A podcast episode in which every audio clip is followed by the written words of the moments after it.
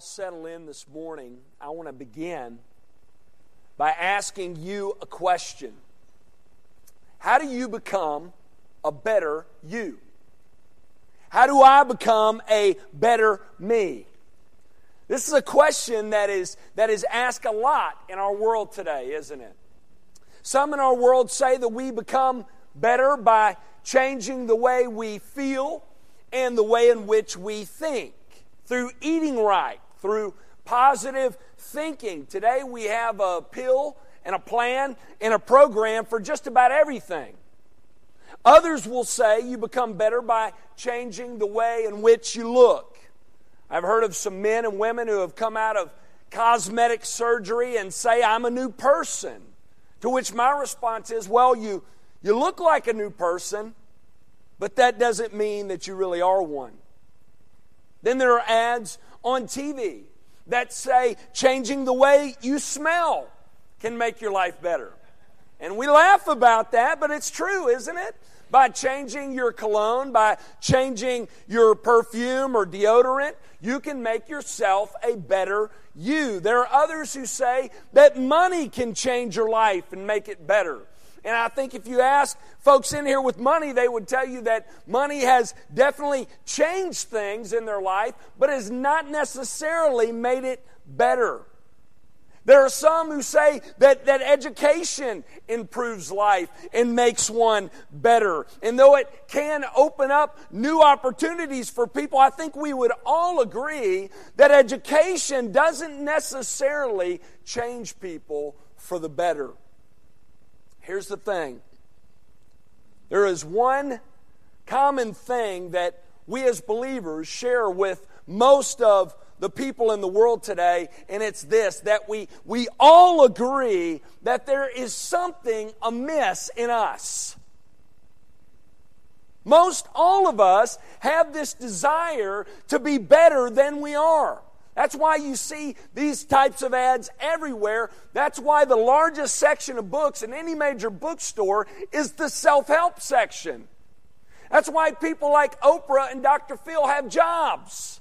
They make millions because people know something is not right in them and desperately needs to change. Now, where we differ greatly, believers, from the world in which we live is in the answer we give to that question. The world believes that if we can make a physical change, our life will change for the better.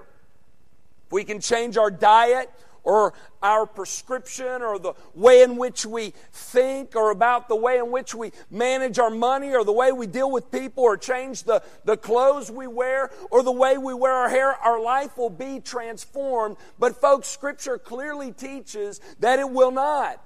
God has actually addressed these things in His Word.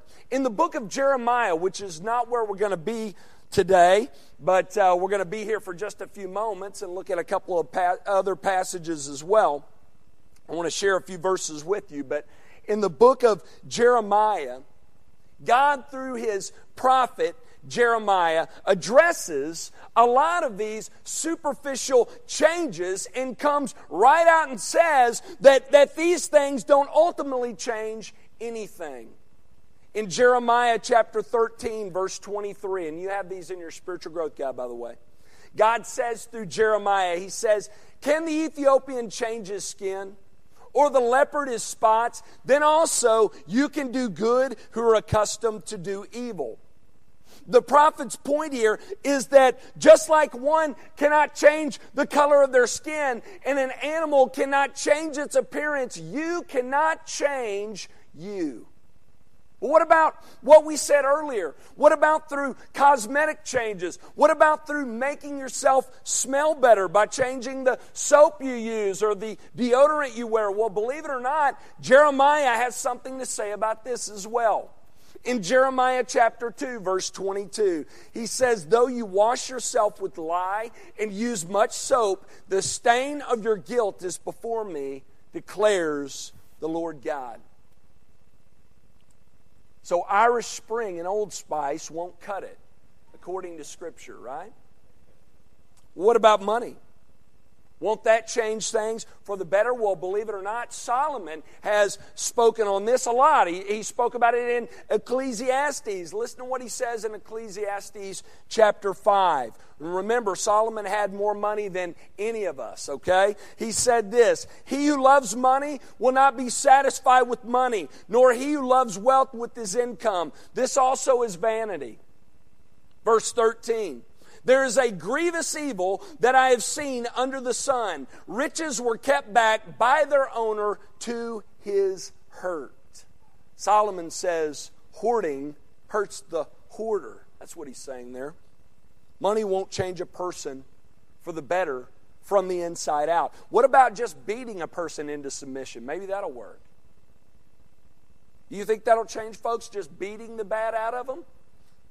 Some have tried. God says through Jeremiah, Jeremiah 2:30, "In vain I have struck your children, they took no correction." And Solomon says in Proverbs 27:22, "Crush a fool in a mortar with a pestle along with crushed grain, yet his folly will not depart from him."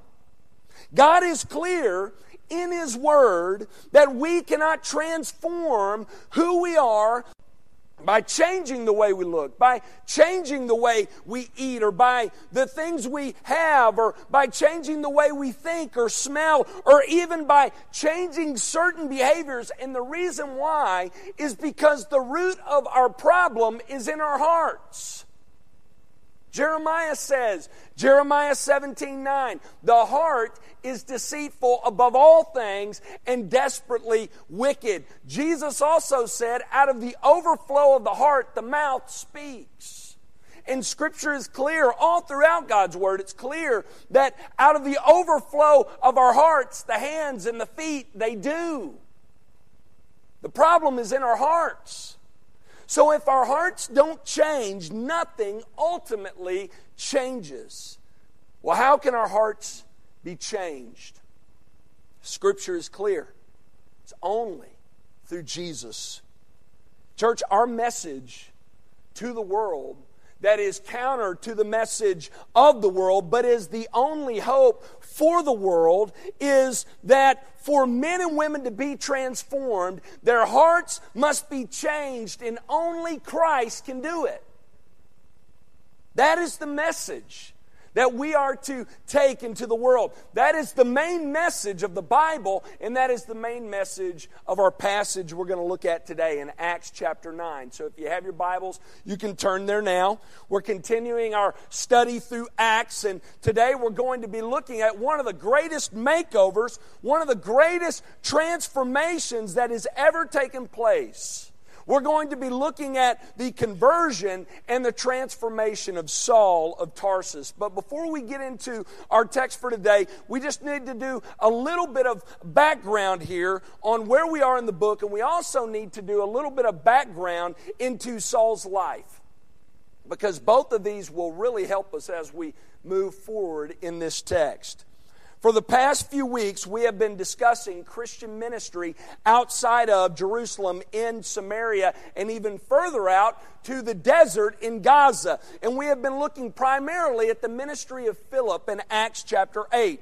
Remember, in the first part of Acts chapter 8, after Stephen is killed, Christians were persecuted all over Jerusalem, and as a result, many of them are scattered, and we're told that wherever they went, they went out preaching Christ. And in Acts 8, Luke focuses in on Philip's ministry in Samaria. And then in Acts chapter 9, after focusing on Philip, Luke then turns his attention back on what is taking place in Jerusalem, especially under the wicked leadership of Saul. Now, remember the first time we were introduced to Saul was in Acts chapter 7. We're told he was there when Stephen was put to death. We're told that those who were stoning Stephen laid their garments at Saul's feet so that they could be more free to hurl stones at Stephen.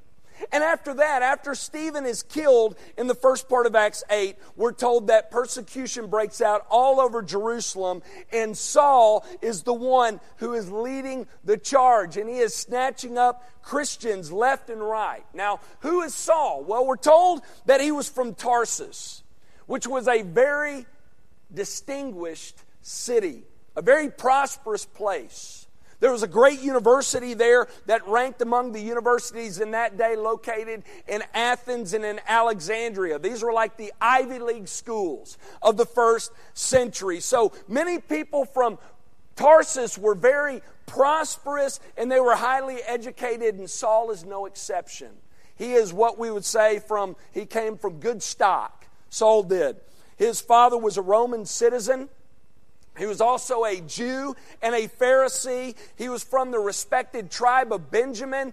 And those of y'all, you remember King Saul, he was a great king among the Jewish people. He was from the tribe of Benjamin. This was a, a, a very good pedigree that Paul came from, a very good family line. He was from good stock. Around the age of 13, Saul traveled to Jerusalem for schooling and he sat under the great Jewish leader named Gamaliel. Remember, we talked about Gamaliel. Many referred to him as Rabban Gamaliel, master teacher Gamaliel. He was a highly respected, deeply revered Jewish leader. History says that when Gamaliel died, the Jewish people said the reverence of the law died with Gamaliel. So Saul studied under this well respected and brilliant Jewish leader. A part of Saul's studies involved him memorizing great portions of the Old Testament. So Saul knew the Old Testament very well which is why after he was converted, he could immediately begin to do ministry in Damascus and then he does ministry in Jerusalem because he had a good handle of the scriptures. What he needed to do was just plug Jesus into all the places where he left him out. I told he ever had an encounter with Jesus during his earthly ministry before he encounters him on the road to Damascus. It may have been after studying in Jerusalem, he returned to Tarsus for a time and they just passed each other during Jesus' earthly ministry. I think if he would have had an encounter with him, one of the four gospel writers might have made mention of that. And since they don't, uh, we're, we're uh, left to assume that this was his first encounter with Jesus here. He returns to Jerusalem later on, and again, we see him first mentioned in this encounter with Stephen in Acts chapter 7. And what we learn in Acts chapter 7, and in the first part of Acts chapter 8, and in the first part of Acts chapter 9, is that Saul was a great enemy of the church. Looking back on Saul's life, Saul, or the way we know him today, Paul the Apostle referred to himself as the world's worst sinner, the chief of sinners. And he had good reason to believe this. So we said a few sermons ago Saul had one goal to wipe Christianity out, to tear the church apart. He was the first great enemy of Christianity. In Acts chapter 26, beginning in verse 9, he says this of himself he says, I myself was convinced that I ought to do many things in opposing the name of Jesus of Nazareth. And I did so in Jerusalem. I not only locked up many of the saints in prison after receiving authority from the chief priest, but when they were put to death, I cast my vote against them. And I punished them often in all the synagogues and tried to make them blaspheme. And in a raging fury against them, I persecuted them even to foreign cities. Paul locked up many of the saints in prison. He cast his vote to have them put to death. He tortured them. He forced them to blaspheme God by renouncing their faith in Christ. He says in a raging fury, I persecuted them even to foreign cities. He chased them all over everywhere, persecuting them like a man possessed. And, and notice something else here. Paul says, I myself was convinced that I ought to do these things. We talked about this a few weeks ago. Paul thought what he was doing was right, but he was wrong. In our world today, we have people say it doesn't matter what you believe as long as you're sincere. Folks, Paul was as sincere as you can be, and he was sincerely wrong. And he carried out these wicked acts until we get here to Acts chapter 9. So, what we're going to do is we're going to look at this story in Acts 9 this morning and next week, and we're going to discuss this great transformation that took place in the life of this wicked man. And what I want to do this morning and next week, we won't get all through them all today, but I want to draw out from this story 10 characteristics of a transformed life. When one is transformed by the gospel of the Lord Jesus, when one is changed from the inside out, there are going to be several things that are going to be evident in one's life. And the first is this repentance. That's point number one. A transformed person repents of their sin. Folks, get this. Without repentance, there can be no salvation. Jesus said this, didn't he? He said, Unless you repent, you will all likewise perish. Repentance is key, it's necessary. And as we have established already, Saul needed to repent, didn't he? He was a great enemy of the church. He was the chief of sinners desperately. He needed to repent. Look at Acts chapter 9, beginning in verse 1. But Saul, still breathing threats and murder against the disciples of the Lord, went to the high priest. Let's stop there for a minute. Notice here Saul's wickedness. Look at that word breathing. Maybe translated in your Bibles breathing out, but actually that is, is literally translated breathing in. Now that changes things a little bit, and I think that takes Saul's depravity a bit further down. He's not just shouting out threats of persecution and murder, he is breathing it in. Saul's life was devoted to threatening and persecuting and killing Christians. He wasn't just giving lip service to it, he was solely devoted to do just that.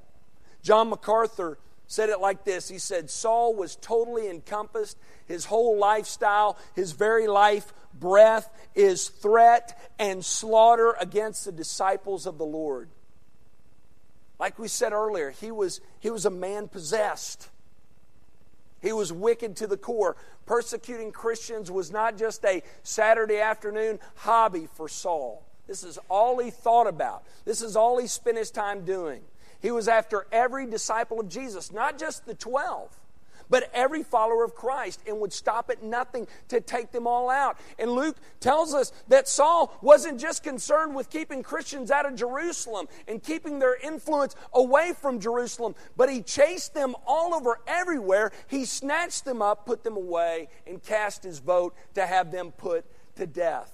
Here in the first two verses of Acts 9, we learn that Saul found out about a group of Christians who had fled to Damascus. And at this time, Christians were predominantly Jewish, right? We know about some Christians in Samaria. We have the Ethiopian eunuch we looked at last week who took the gospel back to Africa. But for the most part, Christians were Jewish at this time, and though they would meet together, they also remained connected to the synagogues, which is probably why Paul had jurisdiction to leave Jerusalem and go to other areas and snatch them up and arrest them. The Romans gave certain authority to the high priest of the Jews, and so the reason why Paul could go to these other areas and, and snatch them up and arrest them is because he had been given authority by the high priest. Look at verse 2.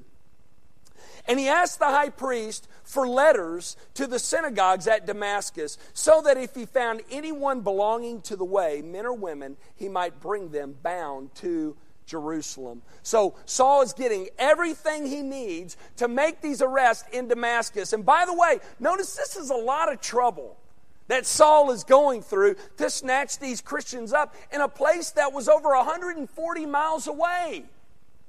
I mean, this was close to a two weeks journey away. Why is he going through all this trouble to make all of these arrests? Well, this is, once again, he was obsessed. This is all he could think about an evil enemy of Christ. And notice, I love this, he was looking for men and women belonging to the way. I like that description, don't you? This was before the Christian, they were called Christians, remember, first at Antioch. So this is the title they had before that. He was looking for people of the way. This description indicates that the Christians were effectively making their message known. Am I right? Saul and the others knew very well that they were teaching that Jesus is the way to God, the only way. Like Peter said in Acts chapter 4, verse 12, they were teaching that there is no other name under heaven, given among men, by which we must be saved. Jesus said this as well. You know this verse very well, John 14, 6. He said, I am the way. Pretty clear. And so Paul is going out to destroy this work. And though he eventually makes it to Damascus, he's not the same person when he gets there, is he? Look at what happens on the way in verses 3 through 4. Now, as he went on his way, he approached Damascus, and suddenly a light from heaven shone around him. And falling to the ground, he heard a voice saying to him, Saul, Saul, why are you persecuting me? Now, I want you to notice something very important here. Notice up to this point, there's no stopping Saul.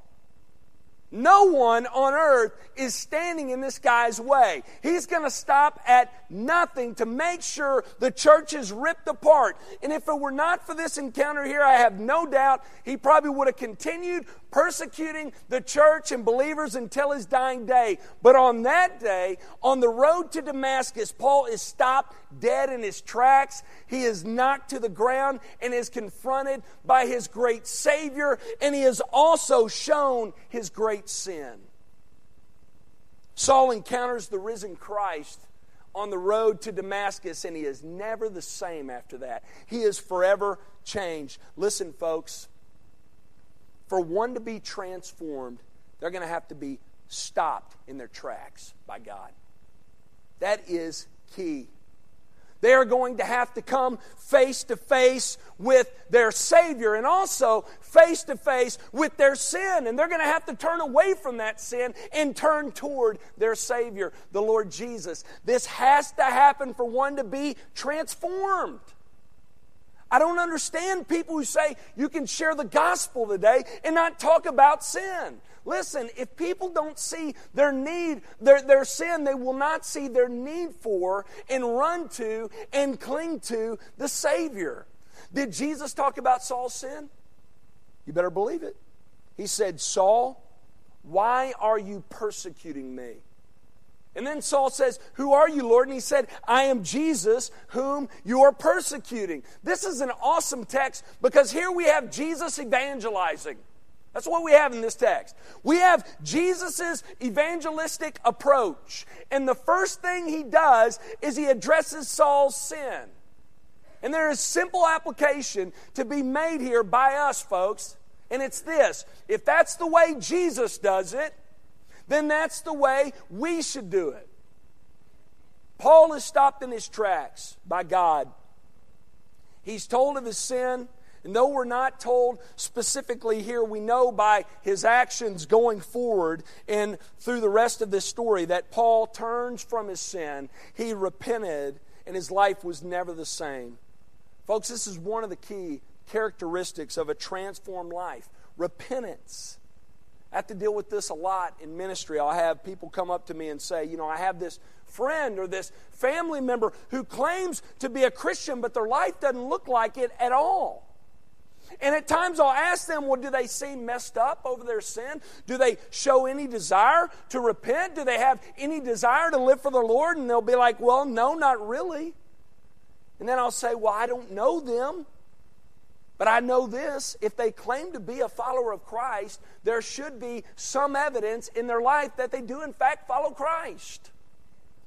That just may, should make sense to us, folks.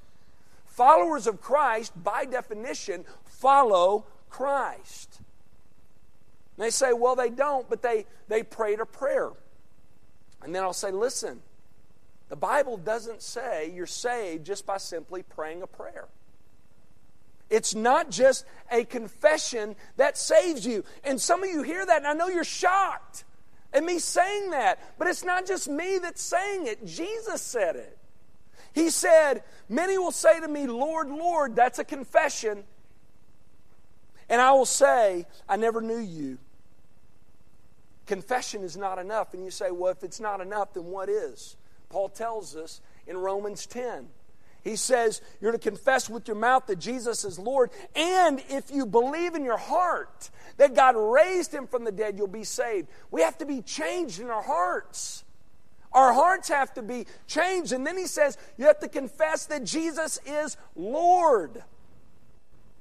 Making Christ Lord means turning away from your ways of doing things. That's repentance. You have to turn over the reins of your life to the Lord Jesus. One more passage. John says in 1 John 3, verse 9, No one born of God makes a practice of sinning. He's talking about habitual, unrepentant sin. For God's seed abides in him, and he cannot keep on sinning like that because he has been born of God. By this it is evident who are the children of God and who are the children of the devil. Whoever does not what? Pray a prayer? Walk an aisle? No. Whoever does not practice righteousness is not of God. Now, John is not talking about works based righteousness here, okay? He's not talking about working to earn favor before God. Good works don't save you, but Scripture is crystal clear that good works do show that you are, in fact, saved. They are the, the fruit of our faith. And I'm sorry for that long footnote. But it's important that I camp out of here for a minute because there's a lot of confusion over this. But one of the main characteristics to a transformed life is, is just this it's, it's repentance. People who have been changed from the inside out, they, they hate sin, though they struggle with sin, though we're prone to wonder. We don't like that about ourselves. We're messed up about messing up. We have a desire to turn from it and be removed from it forever. Here's the second characteristic of a transformed life. Number two a transformed person places their faith in Christ. Not only do they turn from their sin, but they turn toward the Savior. They look to Christ. They trust in Him alone for salvation. And Paul does that here on the Damascus Road. And some say, well, where does he do that? Where do you see that here? Well, we're not told for sure. It's implied. Just like the faith of the Ethiopian eunuch we looked at last week, his faith is not mentioned specifically, but we know that he was saved, right? Because we see the Ethiopian man before Philip and before he hears the gospel, and then we see him afterwards. And the same is true of Saul. The Saul before the Damascus Road and the Saul after the Damascus Road are completely different. So, my answer to the question of when he's converted, somewhere in between the white spaces of verses 5 through 9. Okay? Notice he calls him Lord in verse 5. He says, Who are you, Lord? And Jesus responds with, I'm Jesus whom you are persecuting. Oh, can, can you just imagine the pain of hearing that stinging indictment? Paul hearing from the Lord from the heavens that he is God's great enemy. He thought he was God's servant. But he found out on that day that he was persecuting the Lord of glory.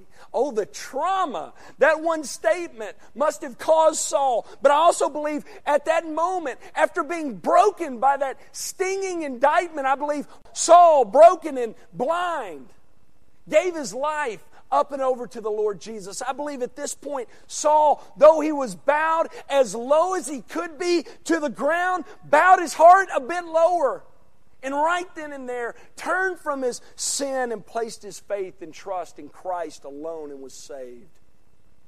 Folks, true transformation will not come until this happens, until our hearts are changed. And God's got to do that work. He's got to confront us with our sin. He's got to show us our need of the Savior. And we must turn from that sin and we must place our faith in Christ alone. Paul does that here. And notice that God doesn't just let him lie around, does he, after that? We'll talk about this more next week, but notice after being forgiven of sin and made right with God, this is not the end for Saul, is it? This is the very beginning. This is the very beginning.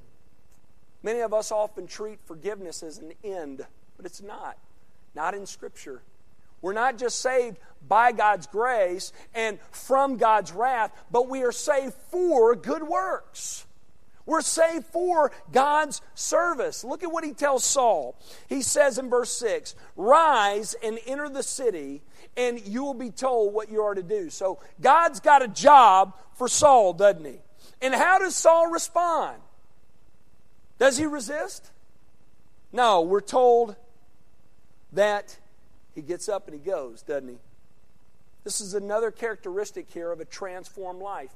Not only does a transformed person repent of their sin and place their faith in Christ, but a transformed person, number three, is obedient to God's word. Look at verse 7 through 9. The men who were traveling with him stood speechless, hearing the voice, but seeing no one. They were dumbfounded. They were not sure what had just happened and what to do next. But notice who did. Look at verse 8. Saul rose from the ground, and although his eyes were open, he saw nothing. So they led him by the hand and brought him into Damascus. And for three days he was without sight and neither ate nor drank. What a transformation that took place here.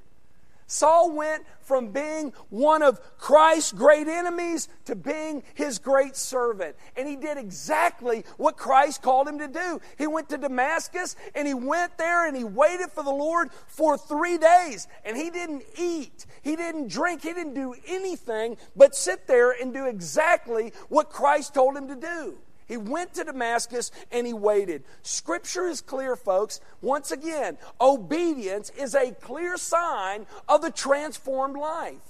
Now, that doesn't mean that all who are obedient are saved. Again, your heart has to be changed. You have to be changed from the inside out. But when your heart is changed, when it belongs to God, when it is surrendered to the Lordship of Christ, what results is loving obedience. Jesus said in Matthew 7 21, Not everyone who says to me, Lord, Lord, there's a confession again, will enter the kingdom of heaven, but the one who does the will of my Father who's in heaven. John says in 1 John 2 3, and by this we know that we have come to know him if we keep his commandments. So, obedience to God's word is a clear sign of a transformed life. Well, we got through three today. Three of ten. We got seven more to go. We'll see if we can cover those next week, okay? But to end this morning, I want to end by drawing your attention to something here in this text. I want you to notice how Saul enters into Damascus after this encounter. Look again at verse 8 says Saul rose from the ground, and although his eyes were open, he saw nothing. So they led him by the hand and brought him into Damascus. Saul was not anything like he was before, right? Before this encounter, Saul was a strong and powerful leader on a mission from the great high priest, leading this strong group of Jews into Damascus to destroy the church and to snatch up Christians everywhere. We are told that, that Saul was as ferocious and powerful an enemy as the church has ever known. But after this encounter, Instead of entering into the city bold and powerful and intimidating, we're told that Saul enters in lonely and broken and blind. Instead of leading these guys in, we're told that Saul is led in by the hand. Now, some look at Saul's transformation here and they say, it sure doesn't look like a transformation for the better for me, from my perspective. I would much rather be strong and powerful and important than lowly and broken and blind. Doesn't sound like a transformation for the better, but believe me when I tell you that it is. At times, God has to break us to get us to where He needs us to be. I heard Matt Chandler say it like this. This was at our men's retreat. He said this in hard words, but he says, God will break your hands in love to get you to where He needs you to be. Now, that's not my hope for any of you. But get this whatever He has to do is worth it. Because where God wants you to be, living in relationship with Him, living to love and serve Him, is better than anywhere else. It's better to be broken and blind in right relationship with God through Jesus than to be strong and healthy without Him. Where are you this morning? I know there are some of you here this morning who have not yet been brought to the place where God's got your attention. He's going to have to break you. I hope it doesn't have to come to that. For some of you, it will, but here's my prayer for all of you today. My prayer is that God would do whatever it takes to get you where you need to be with Him. And my prayer is that you would know that whatever God has to do to get you to where you need to be is better than where you are in the state you're in without Him. Maybe you're here this morning and you're there. You're already there. You've been brought to your knees by the circumstances of this life and you're at your wits' end. If this is you, Scripture speaks to this. God has a word for you. I urge you to do what the psalmist says do in Psalm 107 when he talks about being at your wits' end. He says, Cry out to the Lord, look to him, cling to him, turn from your sinfulness, turn to him, look to and cling to the Savior, the Lord Jesus, and be saved. He will deliver you from your distresses. If you've never made that decision, I pray you would today. Let's pray.